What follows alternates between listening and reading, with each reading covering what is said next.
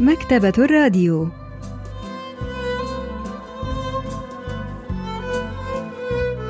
أهلا وسهلا بكم في حلقة جديدة من البرنامج الأسبوعي مكتبة الراديو الذي نستعرض من خلاله كتابا جديدا كل أسبوع. واليوم سوف نستعرض قصة أمام الباب للكاتب إي دونغ ها لحظات ونوافيكم بالتفاصيل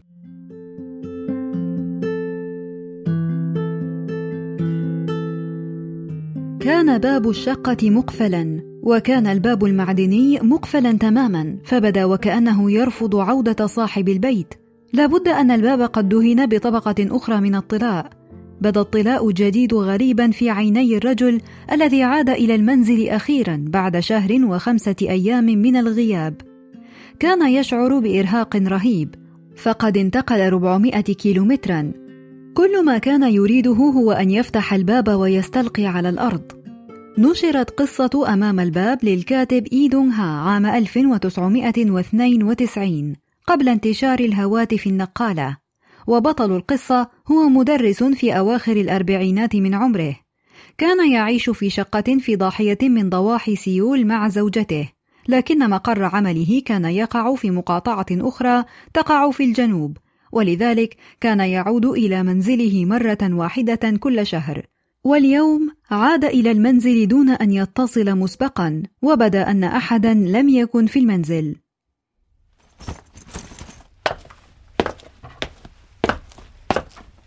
نزل على الدرج بعدما ترك حقيبته معلقة على مقبض الباب. كانت الساعة قد تجاوزت الخامسة عصرا بقليل. ظن أن زوجته ربما تكون قد ذهبت لشراء أغراض من المتجر فدار على متاجر البقالة في المجمع السكني لكنه لم يستطع أن يعثر عليها. عاد إلى المنزل لأن ساقيه آلمتاه بعد ساعة كاملة قضاها في البحث عنها. وظن أن زوجته ربما تكون قد عادت إلى المنزل عندما كان يبحث عنها.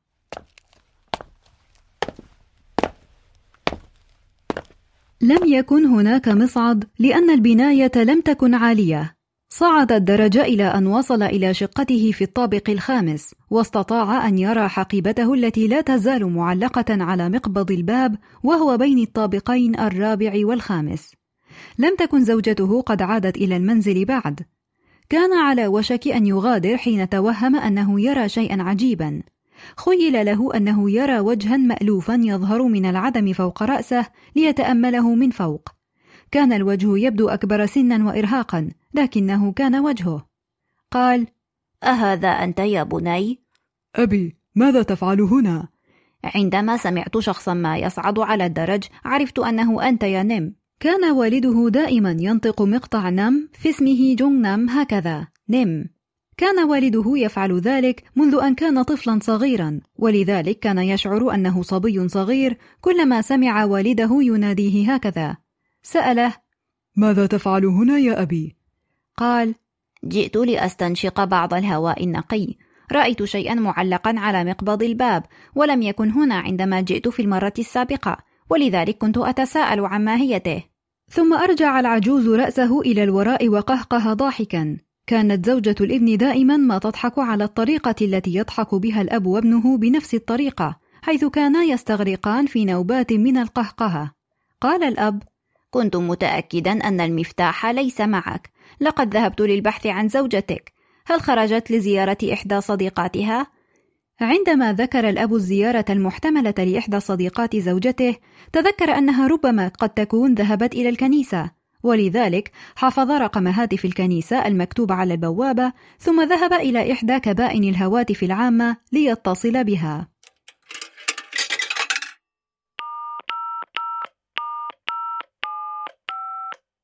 لكنها لم تكن في الكنيسة أيضا. ماذا؟ ليست هناك؟ ربما كانت مع إحدى صديقاتها. لا بأس في الانتظار قليلا. لنبحث عن مكان نجلس فيه. اصطحب الابن والده إلى مقعد في الحديقة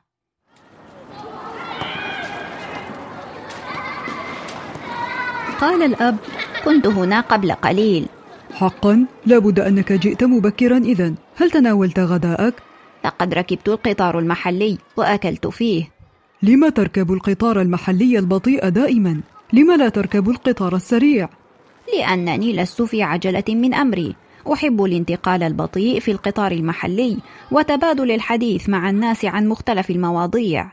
لم يفهم الابن سبب إصرار والده على ركوب القطارات السريعة حتى عندما يعرض عليه شراء التذكرة بدلا منه.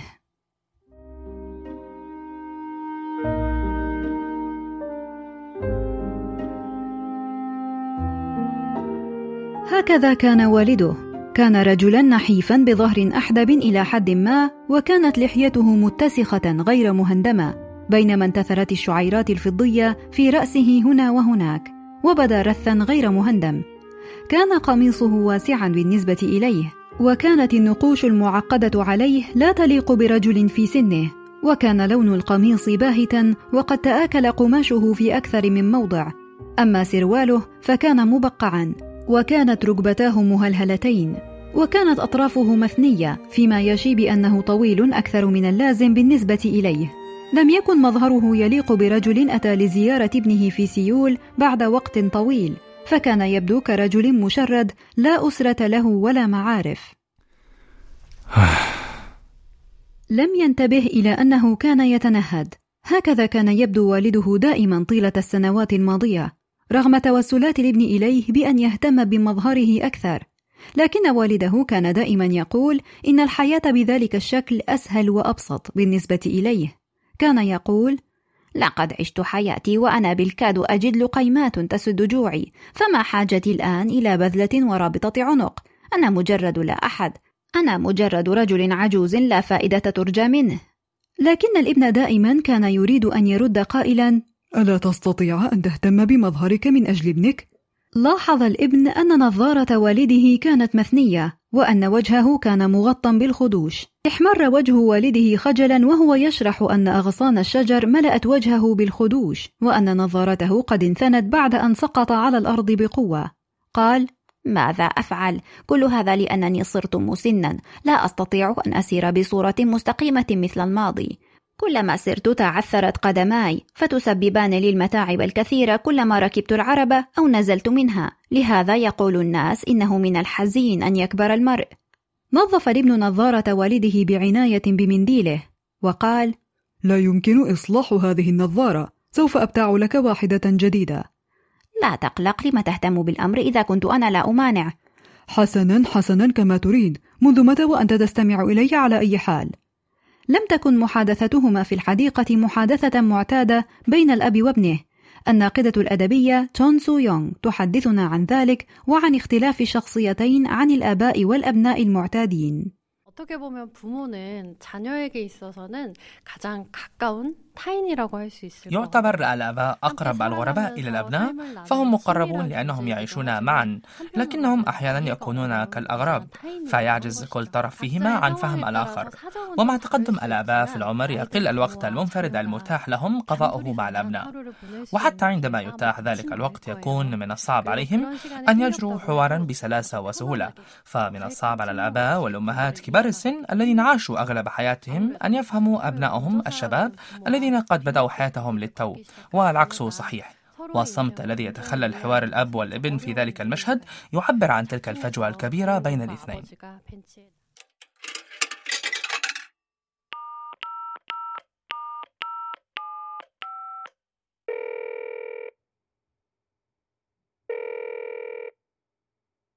اتصل الابن بالمنزل من هاتف عام لكن لم يرد أحد.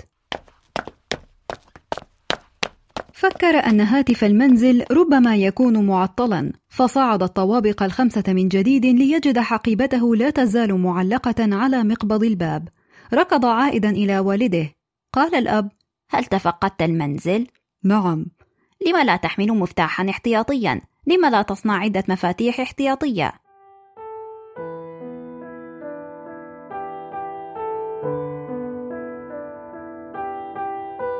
في واقع الأمر كان كل فرد في الأسرة يملك مفتاحين احتياطيين فيما عداه.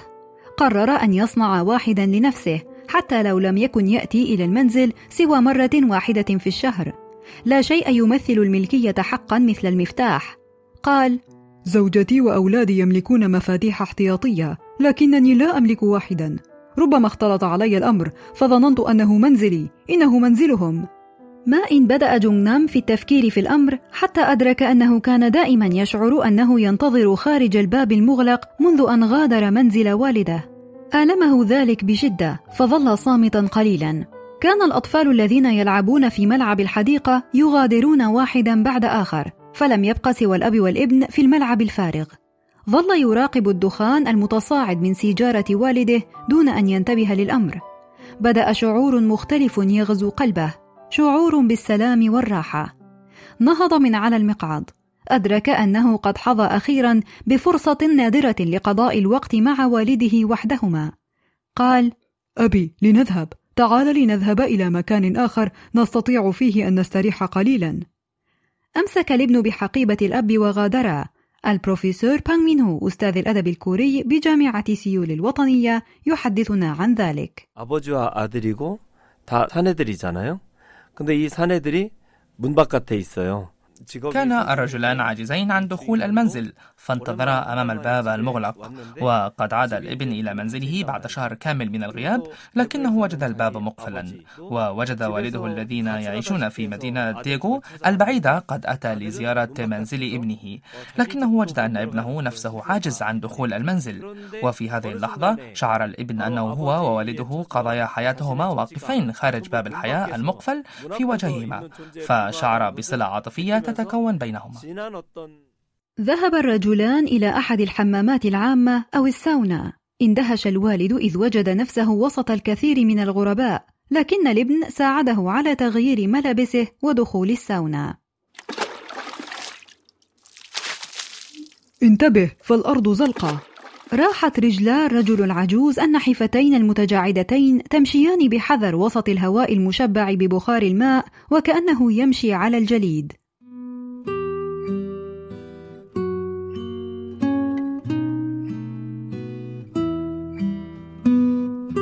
مقولة تفيد أن النمر لا يحب القطط لأن القطط تشبه النمور كثيرا.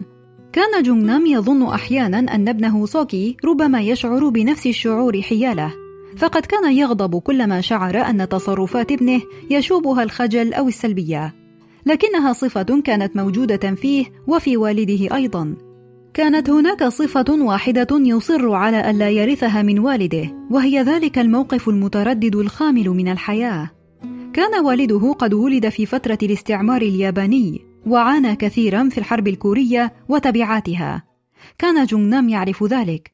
تذكر كيف كان يغضب من والده كلما عزف عن تناول إلا القليل من الطعام حتى في الإجازات وكلما رفض الذهاب إلى الطبيب حتى عندما كان يعاني بشدة من المرض. فكر في نفسه لقد عشت حياتك كلها في فقر مدقع لكنك لم تضطر إلى العمل اليدوي الشاق. رغم ذلك فقد جسدك الضعيف توازنه فانهار بعد ما انكمش واهترأ. التقط الابن لوفة تقشير الجلد الميت وراح يحك بها جلد والده العجوز.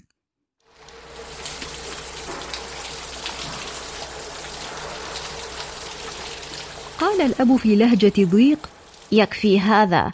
لكن جونغنام أخذ ذراع والده وراح يحكها بعناية ثم رأى ندبة طويلة تحت إبط والده الأيسر. فتمتم لنفسه هكذا الأمر إذا كانت ندبة خلفها جرح طلقة رصاص. كان والده قد أخبره ذات مرة أنه أصيب بطلق ناري في أواخر الحرب بعد ثلاثة أشهر وخمسة أيام من أخذه من الشارع.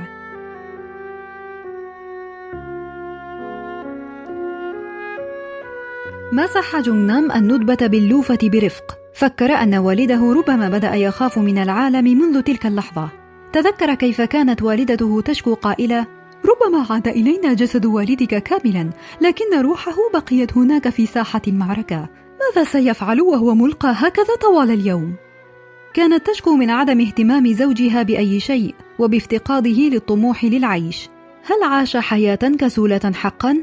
لا يذكر أنها كانت حياة كسل فقد كان والد جونغنام متحمسا لتجربة أشياء جديدة حتى غادر مسقط رأسه إلى مدينة ديغو لكن بعدما انتقل مع أسرته كلها إلى ديغو بدون أي مال تحول إلى رجل أحمق فاشل عديم الحيلة. يزداد خوفا وتوترا من كل شيء دون أي طموح أو رغبة في أي شيء دنيوي. لم يكن الرجل العجوز فاشلا فقط في المدينة الكبيرة بل كان سيء الحظ في كل شيء يجربه. عندما غادر الرجلان الساونا كانت مصابيح الشارع الليلية قد أضيئت. وبعض الشقق السكنية كانت مضاءة من الداخل. بدلا من أن يتصل جونgnam بمنزله اصطحب والده إلى مطعم. كان يشعر بالقلق من شهية والده الصغيرة. ثم ذهبا إلى متجر للنظارات كي يشتري نظارة جديدة لوالده. ثم إلى الطابق الخامس من المركز التجاري لشراء بدلة وإلى الطابق الثالث كي يشتري قميصا أبيض وربطة عنق. قال الأب هل تتفاخر بأموالك أمامي؟ ألا يجب عليك أن تسد ديون بطاقة الائتمان؟ أليست هذه كلها جديدة؟ أراد جونgnam أن يبتاع لوالده ملابس جديدة بالكامل لكن والده رفض رفضا قاطعا أن يقبل شراء حذاء جديدا عندما عاد من رحلة التسوق هذه وجدا أن حقيبة جونgnam لا تزال معلقة على مقبض الباب قال الأب ما الأمر؟ ألم تعد زوجتك بعد؟ هل أنت متأكد أنها بخير؟ لا بد أنها بخير ربما خرجت إلى المدينة عادا إلى الملعب وبدأ في التحدث عن شقيق جونgnam الأصغر الذي كان لا يزال طالبا في المدرسة الثانوية كان والد جونgnam قد تزوج ثانية بعد وفاة والدته وكان لديه ثمانية أبناء ولذلك كان أصغر أبناء والده من زوجته الثانية يصغر ابنه أي حفيد والده بثلاثة أعوام. وكان الأب كلما تشاجر مع زوجته الثانية زار منزل الابن في سيول ولم يكن يعود إلى منزله في مدينة ديغو إلا بعد أن يتلقى مكالمة من زوجته. قال الابن ما المشكلة؟ ليست أزمة كبيرة إنها مجرد مشكلة صغيرة. لم يسأله جونgnam عن طبيعة تلك المشكلة الصغيرة. فلم يكن والده من النوع الذي قد يجيب عن سؤال كهذا كما كان جونgnam يؤمن بأهمية تجاهل أمور معينة والتغافل عن وجودها شعر الرجلان بتعب مفاجئ وغفوا قليلا 아버지와 하루를 같이 보내면서 이 주인공은 아버지의 초라한 행색을 새삼 신경 쓰게 됩니다. كان الابن يشعر بالضيق من مظهر أبيه الرث وعندما حاول الابن تحسين وضع والده فاصطحبه إلى فاصطحبه إلى الساونا وابتعله ملابس جديدة. وجد أنه يرى حياة والده على حقيقتها فقد كان جسد والده ونفسيته مليئان بالجروح والندوب التي خلفتها سنين الشقاء الطويلة. وحياة أي شخص في هذه الحياة تمتلئ بالصعاب ولا بد لكن الأطفال لا يدركون تلك الصعاب التي تملأ حياة آبائهم وأمهاتهم. ولذلك كان بطل القصة يلوم والده على الفقر وسوء الحظ الذي عانى منه عندما كان لا يزال طفلا صغيرا. لكنه بدأ الآن يفهم تلك الجروح والندوب التي امتلأت بها حياة والده. استيقظ جونgnam على صوت صياح والده. أبي ما الأمر؟ أين أنا؟ لابد أنني غفوت. قال الأب إنه رأى في منامه أن كلابا سوداء تطارده. ألقى جونgnam باللوم على مقعد الحديقة غير المريح الذي سبب ذلك الكابوس ولا بد ثم اتجه إلى كابينة الهاتف العام كي يجري اتصالا جديدا.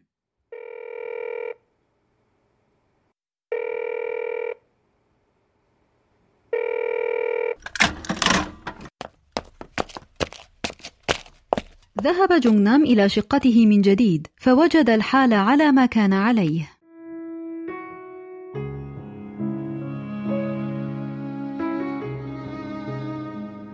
عاد إلى الملعب كان والده قد خلد إلى النوم من جديد. هذه المرة كان مستلقيا على جانبه. كان جسده مكورا في وضع جنيني مما جعله يبدو أضعف وأصغر حجما. وقد وضع النظارة الجديدة والقبعة الجديدة بجواره بعناية. أزالها جونgnam قبل أن يجلس على الكرسي. نظر إلى السماء فرأى القمر. ترى ما تاريخ اليوم؟ حاول أن يتذكر لكنه لم يستطع. أنزل نظره ليتأمل والده. بدا نائما بعمق. شعر بالوحشة وكأنه غادر في رحلة طويلة. ربما لهذا تذكر ذلك الوقت الذي سار فيه وسط الجبل ليلا مع والده. نظر حوله في الملعب. سمع صوتا يتكرر من نوافذ عدة شقق. لا بد أن حلقة المسلسل في الشعبية الأكبر تذاع الآن على التلفاز. 작품의 제목이 문 앞에서인데 그만큼 문의 비유가 중요하고 또 유용하게 쓰이는 작품입니다.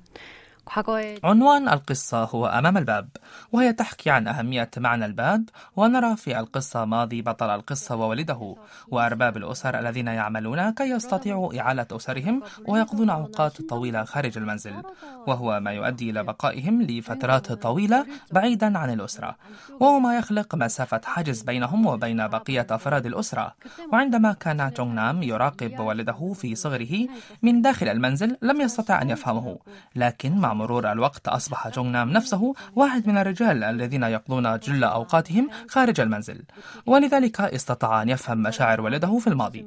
وهذا الفهم التدريجي لموقف والده جعله يقدر أهمية الأسرة.